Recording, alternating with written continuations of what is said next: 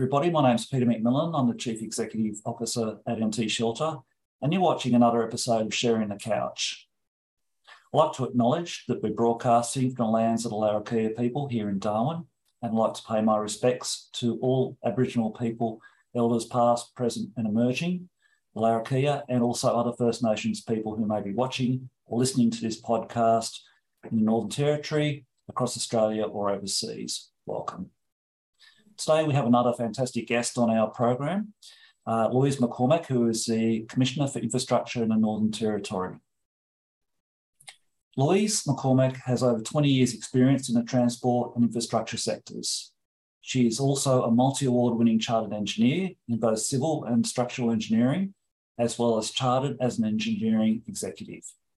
Over the 16 years Louise has worked in the Northern Territory, she has been involved in planning, delivery and management of some of the Territory's largest and most complex infrastructure projects and has been instrumental in securing Australian government funding for significant road upgrades across the Northern Territory. Louise represents the Northern Territory on several national boards, committees and working groups, including as a Deputy Chair of Austroads, Austroads I should say, Australian Road Research Board, or ARRB, the Infrastructure Investment Forum and iBody National Forum, which I imagine is the Infrastructure Body National Forum. Clarify that. Louise was a key member of the Infrastructure Australia working group that guided the development of its new assessment framework for major infrastructure projects. Some of the projects Louise has taken a leading role on during her time here in Darwin include the Victoria Highway floodplain upgrade and the Tiger Brennan Drive extension. In May this year, Louise was awarded the John Shaw Medal by Roads Australia and has previously won the Telstra Businesswomen's Award, the Nokia Innovation Award in 2010, and was Engineers Australia Northern Division's Young Professional Engineer of the Year.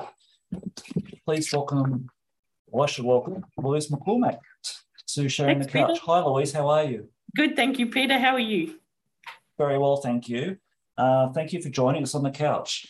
And I was um, interested in going through your background as an engineer. Clearly, you've got a real passion in building things. When did um, how did that come about? Did you always know you wanted to be an engineer, or, or you wanted to be in that, kind of game? How did that work for you? I definitely have. It's um in my blood, so to speak, because my father's an engineer, um, and right from when I was quite a small child, I've been interested in um, making and creating things i guess is where it's come from and my passion for for that.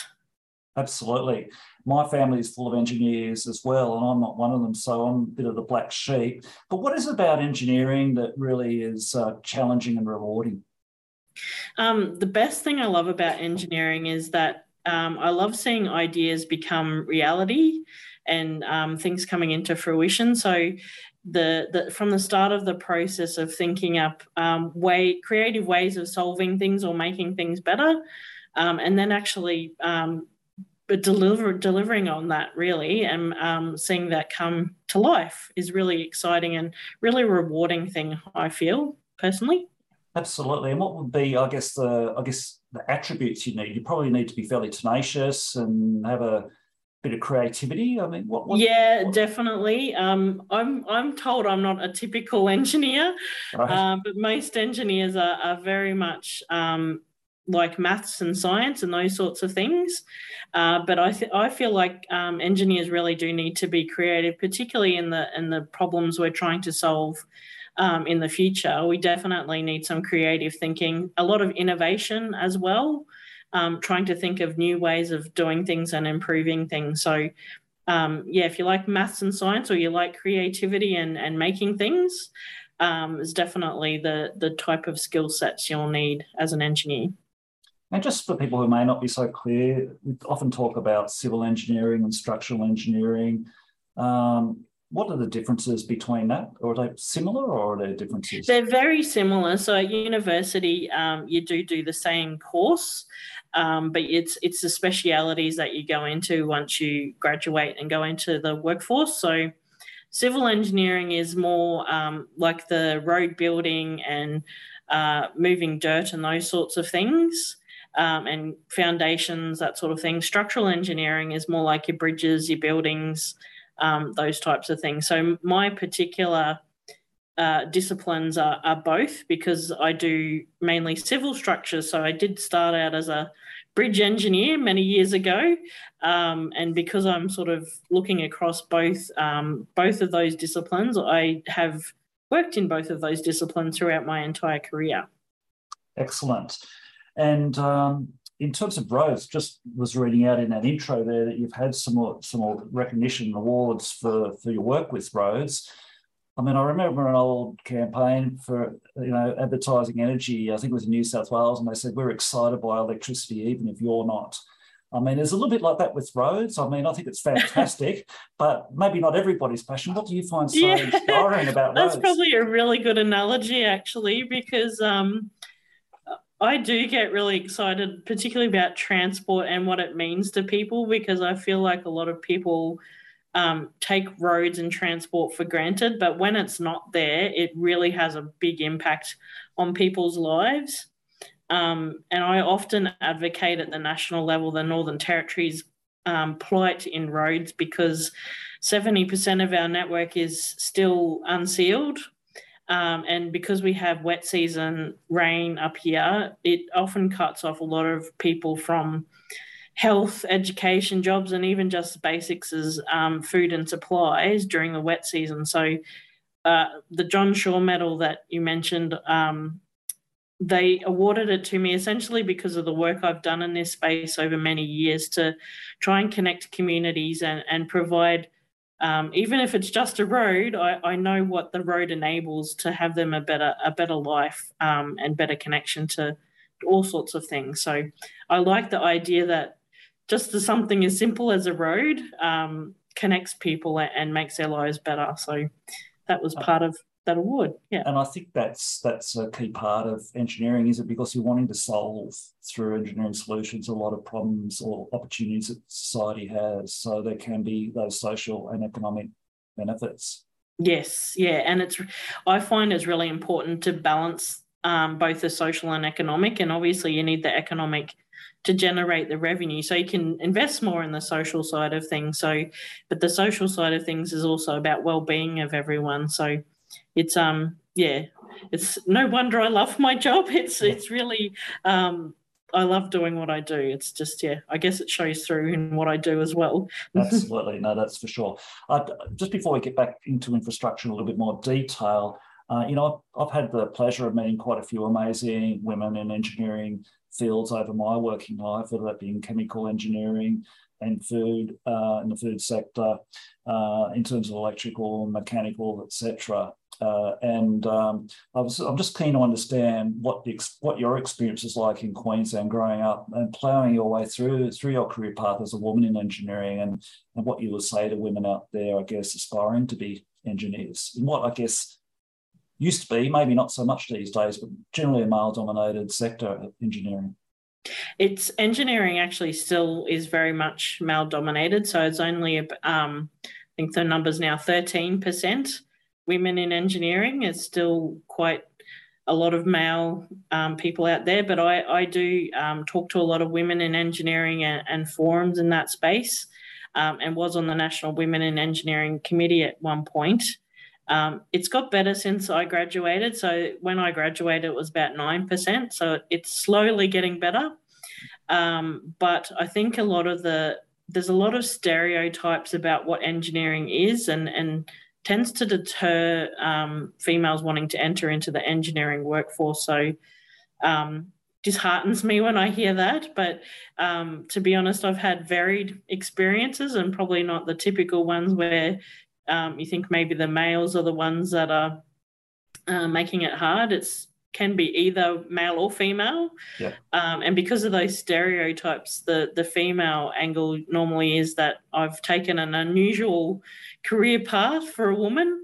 Um, but I often challenge their thinking in that space that it's not all hard hats and steel cap boots. There's a lot of um, office work and creativity and uh, working with people that is just as involved in my job as as um, the harder, more stereotypical parts, I guess. So, um, and younger younger engineers do talk to me quite a lot as well, and I've um, they often are shy or not wanting to feel the confidence that they need in their career. And I often say, look, your voice really does matter. So don't be afraid to speak up in those forums and and have your say as well. So I think it's changing um, since I started, but it's been a journey, definitely. yeah, I think that's I think it's um, it's fantastic to hear that it's changing, and um, and it's it's really important that, that people hear stories like yours that uh, where you can be successful um, and the rewards that job has and the fact that it's not all about stereotypes uh, challenging yeah. people's assumptions and i guess also in in year in recent years there's probably been a lot of technological change and and uh, improve or not improvements sorry but new advances in technology and things around data and, and computing. Would you like to comment Absolutely. on how that's changed perhaps? It's i think it's actually changed the face of engineering because um, it was very much a traditional disciplines but throughout my career because there's been so much technological change the types of engineering you can do these days is significantly different. And um, even environmental engineering that was a very new um, thing when i started out but now there's lots of environmental engineers out there but even um, renewable energy wasn't a thing when I started. So that it's such an exciting based career. It's um, yeah, the multidisciplinary aspects are probably what excites me more these days, and some of the projects I'm working on where you can cross fertilize the ideas and come up with something really new and innovative. Um, and I think engineering is reinventing itself a lot uh, with the challenges ahead. And we need to do that too to face the challenges we have, is to be a bit multi skilled and multidisciplinary teams. So, yeah, it's exciting. Fantastic. It is exciting indeed. Great time to be an engineer by the sound of it. Um, so, when the word infrastructure is mentioned. I know myself a few years ago when I was working in regional development, I thought I'd better have a close look at what this word infrastructure means because for me, it often used to mean things like poles and wires or roads and, and rail. For other people, it might mean telecommunications or other different things. Could you just maybe give a, I guess, a fairly, um, for people who might not be accustomed to the word or want to know a bit more about what's in and what's out of infrastructure normally, what would it mean to you? How would you describe it? So, infrastructure in the infrastructure um, body world really means the built environment. So, it could mean anything from roads, buildings, um, your internet connections, all of those sorts of things are really part of the internet uh, infrastructure spectrum that we look at. So, when infrastructure bodies are considering infrastructure, it's really about what's the outcomes we're trying to achieve by investing in that infrastructure. So it could be if you're investing in housing, for example, is um, trying to deliver more houses for the growing population or the needs out there. Um, digital connectivity, for example, um, is it about uh, black spots from a, a, telecommunications? Is it internet? It's those sorts of things and the outcomes you're trying to achieve. So we're undertaking a, a infrastructure audit right now in the Northern Territory. And digital connectivity, for example, has come up as being both a social and an economic outcome. Um, economic from it enables businesses to be connected to markets, but also from a social um, aspect where a lot of parts of the territory are remote um, and it helps them connect back with family that may be in, in other places, as well as accessing things like telehealth or education online. So um, it's really trying to look at what the built environment can do to achieve an outcome. Okay, and so you you touched on there on social infrastructure and or, and economic infrastructure. Are they pretty much as important as each other, or, or do governments, I guess, and um, and others in finance generally think, well, the economic infrastructure is the key stuff, and we'll also then need to look at the social as a secondary consideration. How do, how do you weigh that up? So I think in our space, it really is a balance that you need the economic, obviously, to generate revenue that you can then invest in your social infrastructure as well. But vice versa, you need good social infrastructure to make sure you're attracting and retaining the workforce you need to drive the economy. So it's they're very much intertwined, and getting that balance right is part of the work I do in the Northern Territory. Is uh, trying to work out what's going to give us really good um, self-generated revenue for the territory, so that we can invest back into social infrastructure. so earlier this year, in, in, April, you were appointed the Territory's Infrastructure Commissioner, and, and congratulations again for that. I know you. you were acting in that role uh, for a period of time before then as well. And, and we also have a, um, well, before we get on to the Investment Commissioner as well, let's talk about your role. So it's a new role. Um, first of all, can you just maybe tell us a bit about that, how it works within the framework of government, what, what you and your team are, are there to do? Yeah, sure. Um, so we are 18 months old or thereabouts now, um, but we really have three key things that we do in, in infrastructure NT. Um, and the first is we're the first I body or infrastructure body for the Northern Territory. And it's um, to explain that it's similar to Infrastructure Australia and, and other jurisdictions where we essentially coordinate um, all types of infrastructure to advise government on um, how they can achieve the outcomes that they're wanting to do through investment in that infrastructure. Uh, the second piece really is um, a growth agenda that the Northern Territory government has right now, which is a, a $40 billion economy. Um, and through that, I work very closely with the investment and major projects commissioners um, to make sure any private sector investment or major projects that are coming here have um, the economic infrastructure they need to enable their investment um, and revenue, obviously, to be generated. So um, that's the second part. The third part is we actually get to deliver some of government's um, mega projects, I will call them. Uh, so things like the Darwin Ship Lift is being delivered by my team, but also things like um, the new NT Art Gallery in State Square in um, Darwin is another project we're delivering as well. So we deliver, it doesn't matter if it's economic or social, could be a, a combination of both. Um, but yes, we deliver the bigger projects as well. So that and when you when you say when you say deliver, does that mean project managing the the delivery of them? Yeah, everything um, depending on what state the project's in, but everything from project development and planning through to delivery um, and working at operational models from there on in as well. So okay. could be a, or a mixture of the above. right. Okay. And so, just within the infrastructure realm, I mean, there's uh, I just I sort of want to just go through a couple of things on the plate at the moment that that that I understand you're working on. You've got obviously the Middle Arm precinct, which we'll talk about in a minute. You've got the Tanami Road upgrade, the Darwin Waterfront Master Plan. There's a whole lot of regional logistics hubs and, and major opportunities with Sun Cable and the Beetaloo uh, Basin reserves. Um, a lot of I guess a lot of ideas, a lot of projects. How do you weigh up what a good infrastructure project is? And let me just maybe throw in there. I remember going back a little while, we used to look at benefit cost ratios. Are the benefits of the project greater than the costs? Sounds simple, but maybe there's a bit more involved in it. How do you determine what is a, is a good project to invest government money in versus what's not such a good project?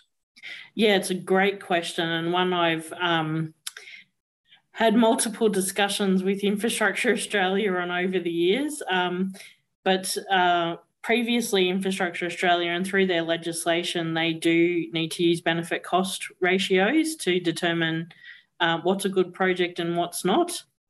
Um, I strongly argued that that shouldn't be the only thing you look at when assessing projects because at the time, we were um, looking at the Tanami Road, for example, and the Tanami Road has a lot of benefits, but they're not necessarily going to meet, uh, you know, the benefit traditional cost benefit analysis that um, they were using. So I actually think that's part of the assessment, but you need to be a bit more strategic about what you're looking at and think more about what's what's the strategic fit or the outcomes that you're trying to achieve through that investment.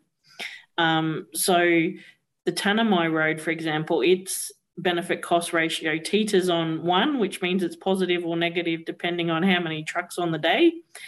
Mm. Um, but the reality is there are so many more things that that um, unlocks by upgrading that road. So, all the remote communities along that road will benefit from uh, better access to government services. They're better connected back uh, where they may have family members in other communities. Um, they also can potentially uplift tourism in Central Australia, um, as well as the mining sector and cattlemen. So, uh, it has multiple benefits, but not necessarily all of them are monetary in value. So um, the community and social side of those things and wider economic benefits are never taken into account. Uh, and I successfully argued with um, Infrastructure Australia that they change their framework to include strategic fit, uh, essentially to try and respond to issues and things that the government of the day may be aiming to achieve through through their um, government. So, um, closing the gap is a really good example of that. Is that may necess- not necessarily have a positive cost benefit analysis, but you're actually trying to achieve better outcomes for Aboriginal Australians, which may not fit in an, a normal analysis of what you're trying to achieve. So it's really being very clear on what outcomes you're trying to achieve from that investment, I think is the best approach. That seems to make a lot of sense. And I guess the other thing, maybe it's a source of not necessarily conflict, but a difficult thing to get across when government maybe thinks in shorter term cycles, three to five years perhaps, I mean, and of course there are election cycles and, and, and election promises and commitments. What if you see a project that, since what you've just described, has a lot of um, benefits, but those benefits may not be realised in the short term, but maybe they're longer term payback periods. But you know that if we don't do them sooner rather than later, the costs for future generations will be higher. How do you kind of navigate those arguments or discussions with, with governments? Yeah, it's a really good one as well. And again, I'll go back to roads because that's what I know. But um, the Tanami Road, when you look at it as like a singular project, for example, it was close to half a billion dollars to upgrade the road. But if you if you rethink about how you're going to deliver those bigger, um, I call them wicked problems, if you can think about them as a, a program of projects rather than one large project, you can uh, break it down into bite sized chunks and then actually prioritize uh, how you are going to roll out and achieve an outcome from that. So, um, we look at investment strategies which actually do that and you you take a look at the macro level and what the bigger outcome you're after and then work out a plan of how to prioritize and roll that out. It may be over a longer period of time, but at least you know you're working towards that ultimate goal of solving that issue. So I think um, we tend to, and this happens with engineering problems, and it's probably me adopting my engineering problem solving to the a different um, different way is bigger problems usually you can adapt by doing it in small chunks and and moving through it systematically and i like to think about those really big wicked problems as being something we can achieve over a longer period of time um, but not necessarily getting tied up in the this is a huge problem and it's going to cost huge dollars it's thinking more about well how if we were to do this how would we achieve it absolutely. That makes a lot of sense as well. Um, now, just like to talk a bit about, I guess, the potential of the Northern Territory. And, and as you mentioned before, there is a, a vision uh, for a $40 billion economy by 2030. Um, there's around 300,000 population, which has been forecast. I'd like to talk about the power of vision in this because, as an example of that, and this is kind of exciting stuff, I think, when you look at what we can do in the territory with the, with the scale of, of deposits, resources, uh, precincts. Um, we've got a lot of natural advantage, a lot of competitive and comparative advantages compared to other states and territories with proximity to Asia and everything. You have to think we have a, a lot of upside. Just an example of a vision for a, for future development with Middle Arm precinct. I mean, when you look at the I know Minister Lawler recently released a, a, bit of a plan um, around yes. around that as a major project, looking at opportunities for advanced manufacturing, sustainable development, low emissions hydrogen, you know, green hydrogen, so low emissions hydrocarbon, green hydrogen, carbon capture and storage, maybe up to 20,000 jobs by 2040. And in that case, also looking at the possibilities for that precinct over 50 years. And I think I think there's something like 200 projects that are underway or will be underway to, to look at all that enormous body of work, but a real vision for what you can do with that area. Can you tell tell tell me a little bit about how a vision like that comes to be in terms of whether it's driven by, you know, like yourselves and infrastructure, whether there's a person within government that's actually putting that all together, because it is a vision. It's yes. it, uh, to me, it looks quite compelling. Um, but how does how do you get to that endpoint? Yeah, it's um really good question, and it's a bit complex my answer, but I might start um, with a bit of history on it first. So um, when INPEX was about, when we saw INPEX was finishing, um, government realised that there was a need to um, sustain our economy at a different level or a higher level. And the opportunity, I guess, was seen that with Middle Arm and with both INPEX and Santos there, that maybe it becomes a, a full precinct.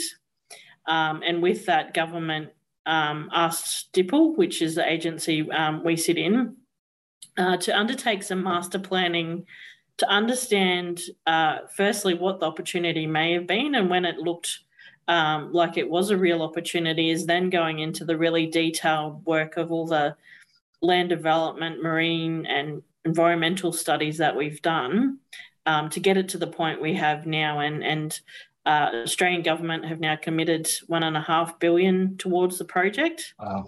Um, and to be honest, Middle Arm is a, a, globally unique opportunity that the territory has, where we've master planned an entire precinct on circular economy type principles, where some of the waste from some industries could be the feedstock for others. We have access to renewable energy from Sun Cable um, at an industrial scale, which has not been done worldwide.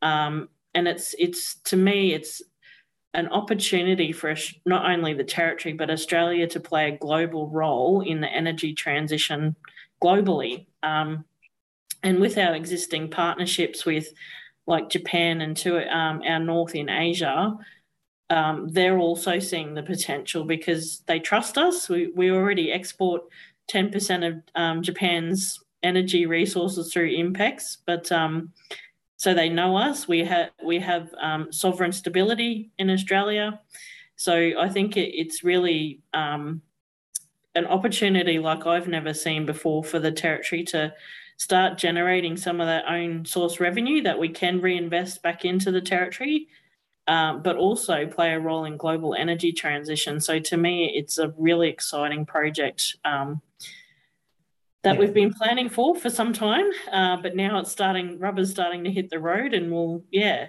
make it happen. That's, that, that sounds fantastic. I guess um, I, I, do want to get into housing in just a minute. I, am curious about the uh, notion of like it's like a chicken and the egg question, I guess. Do you need industry and um, business to commit to growth, like with a final investment decision before you provide the infrastructure, or do you take the view in, the, especially in the regions, that let's build the infrastructure and then the jobs industry will come, like things like as you said, the built environment. If there are resources in one of our regions in the territory, um, but we're still waiting on final investment decisions, do you take a risk-based uh, approach as to whether you're going to commit to infrastructure to support future development in that area? Or do you say we really need that particular industry, whether it be in agriculture or in, um, I don't know, in mining or, or, whatever the case might be, to make a final investment decision and then we go and look at the gaps and start to make it happen? How does that generally work these days? It's probably more the latter. And I, I before the commissioner roles were um, put into government, I think it probably was more the former. So it we're sitting we we're kind of sitting back i guess and waiting for investors to come to us whereas now we're a little bit more forward thinking in terms of well if we have a, a common and to de-risk it a common user infrastructure approach. So middle arm for example is not building it for just one proponent but having investment ready land and common user uh, infrastructure that may not be one project might be multiple projects. So you're um, diluting the risk across multiple um, projects that might come off. So that forward thinking front face thing that uh, is predominantly investment territory. So Andy Cowan and Jason Schoolmeester, who I work with, they often have um, investors then identifying well what are the enablers from an infrastructure or even a freight and logistics sense. I have a freight and logistics specialist in my team um, to work with them collaboratively until they uh, do their final investment decision, because often. Uh, the capital input or the logistics chains often feed into the final investment decision for a proponent. So it's really about partnering with them early on um, to make sure that they can come to fruition. But in infrastructure NT, we actually do that consolidated piece across investors, across uh, the community and industry that's already here. Um, to work out what common user infrastructure we can put in place that's really going to attract and secure that investment. So it's it's diff- definitely a different approach to what we've had in the past, um, and it's obviously paying dividends because we've uh, Jason uh, showed me the figures just yesterday. We're the highest in the nation in terms of and growth. Uh, so our approach is kind of now being looked at by a lot of people because um, it's yeah it's a different way of thinking and it's trying to really partner with um, industry instead of waiting for them to to come to you, um, but helping them de-risk their investment, but de-risk it for the territory as well. Fantastic, and that's great to hear that uh, we're leading the way when it comes yes. to across Australia. So we have uh, we have some really good projects that we've gone through. Some of them we know that that you know we've got freight hubs or intermodal freight hubs along the, the length of the territory. We've got a whole lot of regional plans. They're all potentially job creating. So it seems like in terms of a pathway to population growth, we've got some you know fairly fairly good um, fairly good uh, things plugged in there. But what about the housing? I mean, we've as as of right now, we've you know we've we often have a lot of people telling us that you know employers in the regions are looking for staff. They can't get them. There's just not enough housing. There's not enough affordable housing. Um, i guess i haven't yet seen any master planning with a level of sophistication like we have for something obviously of the scale of the middle arm precinct. But how are we going to house? What are your thoughts as to how we're going to meet the challenge of housing a much bigger population? I think it's 20% more within five to yeah. seven years. Yeah, that to me is one of our key risks um, in achieving all of the above. Um, and we did provide advice to government late last year. And um, the first part of housing really is to have service land. So government did invest, I think it was 186 million into uh, land release as part of trying to um, be on the front foot, I guess, in terms of when before that growth happens, is making sure we've got enough land first off, and then um, housing second for that. So, um, housing we have um, highlighted in our audit as well. It's come through quite strongly from um, all the stakeholder consultations as well. So, uh, I am keeping a close eye on it, and I know there's a lot of efforts going in, and it, it unfortunately with housing it's a little bit chicken and egg because um, we may build it all and then if some of these projects don't happen we may have over over invested or if we don't do enough we may have under invested so it's really trying to forecast to uh, with the investments we have how what population we're expecting and where is a really key thing as well. So we've taken on a, a place-based approach. Yep so that we can look at where are these impacts going to happen so that we're investing in the right places as well. So um, that's yeah to me housing is a key risk um, as well as the one that keeps me up at night is having enough people to deliver these things. So it's um, something we're definitely putting our mind to. Um, the chief mins department because we work closely with investment territory have uh, also recognised this risk um, and they're about to put out a tender in terms of um, government employee housing uh, and getting private sector investment to double that investment uh, with private sector housing as well. So trying to accelerate it that way and having uh, uh employees from government buy into that um, leasing scheme would mean you'd have more stock on the market as well for other others coming into the um, regional centres in particular. So there's a number of levers we're pulling, but it's really trying to monitor that as we go to see, make sure we're having the effect we need to have um, as we keep going too. Yeah, there's a lot of moving parts in this whole issue, isn't there? Yeah, in terms of how many houses we need, where are the houses, where I mean, I guess in in um, in terms of the the work around the industry opportunities, there, there's a lot of there's a fair bit of clarity around that. I guess I'm just curious from an infrastructure, from an iBody, I guess, um, perspective, and, and maybe also the the perspective that your peers might take in the other states and territories as well. If you see regional opportunities, and we are pretty much a regional economy, I guess, similar to like regional New South Wales or regional Queensland.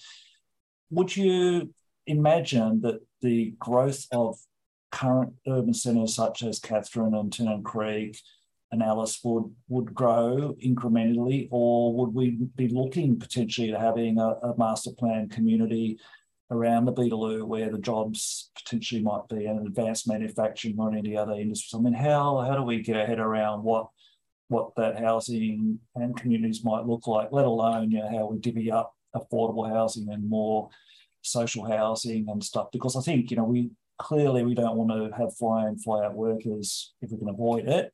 Um, but yeah, there are these challenges obviously around getting that right in the regions. Have you got any thoughts around around that? Who's involved in that thinking? Yeah, absolutely. So um, ourselves plus Chief Men's Department and uh, Territory Families um, as well. We're all included um, looking at this problem. So um, there's several things that are underway. Um, some of it we're leading in infrastructure NT. So mapping where the projects, as I mentioned before, is probably key um, to know where the impacts will happen. And, and we do know Katherine Tennant and Alice Springs are all going to have uh, impacts. We, we're also doing research into what's happened um, in other jurisdictions and trying to avoid those pitfalls. So um, the Pilbara gets mentioned a lot in terms of how everyone moved in there and um, nine dollar cup of coffee. We don't want that to happen in um, in our centres. So it's really trying to get on the front foot um, and make sure that we're ahead of the curve. Um, and we only just are, I would imagine, at this point. Um, but the I think the reality is we probably still will have fly in, fly out workers uh, for some time. And some of those private sector proponents, we've said to them, they they're wanting to be here permanently too. So um, for the short term, they may have workers camps and things like that on on their sites. Um, as we're still building the permanent dwellings and, and short term accommodation and the like in um, in our centres. And Beetaloo, for example, uh, there'll be several communities that we're looking at a lot because Beetaloo is quite a large area. Uh, in between Tennant and Katherine, in particular, we think um, we need to look at all infrastructure, not just housing, but all go- and government services alongside that because of the population growth that potentially will occur there. So it's um, it's a very big problem. We had we've started looking at it, and I don't think we've got quite the solution yet. But um, another thing we're going to look at is a systems mapping exercise where you look at all the interconnected parts of, of what's happening to make sure that we haven't missed anything uh, and then can do a plan for that um, system to roll out. So it's a yes. fairly big problem, but um, there's, so many there's so many aspects to it, aren't there? I mean, I guess it's Definitely. also around you know some of those areas, the jobs what's the life cycle, life of mine, or life of a project? Just uh, catering for single uh, people um, flying flying out for a period of time, or do you want to get families there, and then what community infrastructure and childcare yeah. and other amenities? Absolutely. So yeah. it's a lot of things to work through. Yeah. Um, and I guess uh, also at the present time, it's probably not your issue to address, but we've got obviously there are some things still to be worked through to get more land released in Katherine and, and conclude land use agreements in Alice Springs and those things too. Yes. So yes. yeah. Um, a lot of a lot of things there to to go through. Um, so um, look, I think um, one of the things I'd also like just to ask: Have we been a little bit slow? Do you think across Australia? I'd probably say just to maybe recognise, you know, probably a question for I guess Infrastructure Australia, seeing you know infrastructure, you're the inaugural commissioner for the territory, but do you think we've been a little bit slow in the territory, may not in Australia, rather, to recognise the important role that housing does play um, in terms of enabling economic growth? And when you look at the things like building population, increasing participation in the economy and productivity, I mean, you've got to have you've got to have a stable population. We want to we want to we want to be able to, I guess, grow a skilled local workforce as well, which will have a lot of benefits for First Nations people. Clearly, do you think maybe Australia's just been a little bit slow to recognise the key role that, the built environment that housing plays and getting that into infrastructure audits and infrastructure plans? I think um, this has been a really challenging space, and we've talked about it a lot in the infrastructure bodies forum. Um, not probably not so much in Darwin, but we have seen um, in other states where people have left the cities and gone into regional areas. Um, and it's really hard to plan for lifestyle choices people are going to make. So I think that's why housing has uh, that issue has exacerbated housing and it has now been i guess highlighted and maybe we were a little bit slow but covid really highlighted uh, the importance of housing but ha- and how you plan for it i don't think any of us have got a a good handle on yet because um, no one would have foreseen covid and everybody deciding to move regionally. Um, and that trend apparently is what we call a sticking trend. So, Infrastructure Australia have done some work, and uh, that regional trend seems to be staying. So, it's a really tricky one. And I do know before COVID that the biggest cities were the ones that seemed to be attracting everybody. So, the infrastructure, not just housing, all infrastructure was not coping well with that rapid growth. So, um, it's a hard one because it does change depending on what Australia's circumstances are, all the global circumstances as well. So the, at the forum, we we often do discuss um, that particular issue and the effect on housing, and that's been reported countrywide at the moment that it's an issue everywhere. So absolutely, it's um yeah something we monitor, but it's it's a bit hard to keep in front of at times. No, absolutely, it's a very challenging space. Um, so one of the things that nationally I think I, I think is a positive um, development is, I guess, the announcement of an accord that has an aspirational target. The thing I like about it most, I think, is the fact that you've got uh, local government in there, you've got state and territory governments, you've got uh, institutional investors, superannuation funds, and so forth. You've also got the building and construction sector. So I like the, the fact that that group as a team is trying to develop um, that commitment to social and affordable housing and how that's going to be delivered across Australia in the coming seven to eight years. I've got a lot of work to do. We haven't seen a lot of detail yet on that, obviously, but I do like the principle of trying to solve these wicked problems, as you say, by getting together those kind of groups. Do you think there's an opportunity for us to do that here in the NT to maybe think how can we get people together to have a conversation around what can we do to support that 300,000 population because we do want to have enough housing for that workforce, don't we, that population? And if we can bring the supply online, there's probably less likelihood that we'll have those rents that we had around 2013 when there was impacts, we didn't have anywhere to rent. So what are, you, what are your thoughts around how we can, I guess, get some um, get some good ideas around around that and, and maybe help work with government on some of these very challenging problems? Yeah, I think needs all of the above personally, because um, because it is such a big problem. I think it actually needs a partnership approach with everyone um, coming to the table with their ideas. Because, um, I mean, uh, in government we're trying several things, but I know also that um, our housing minister released uh, stock into the um, market as well uh, to try and help everybody uh, come along that journey. But yeah, I definitely think it's worth a conversation at least um, about how we could work together on on making it getting ahead of the curve. Yeah. Excellent. Well, I think um, you know I hope there's not too many things apart from housing that are keeping you awake at night because you mustn't get much sleep.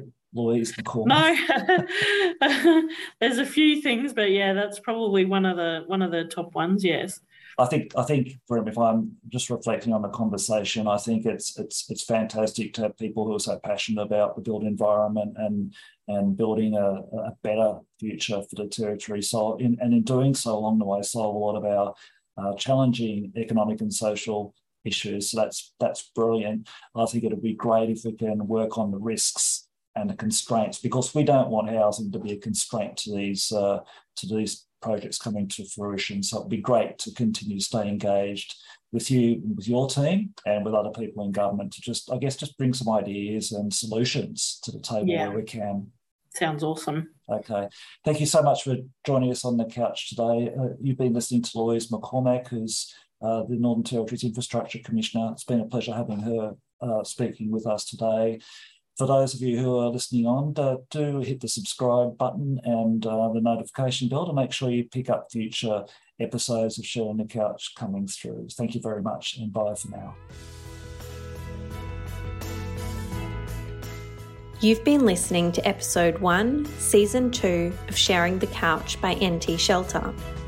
Opinions expressed by guests on Sharing the Couch are their own and do not necessarily represent the views of NT Shelter or host Peter McMillan.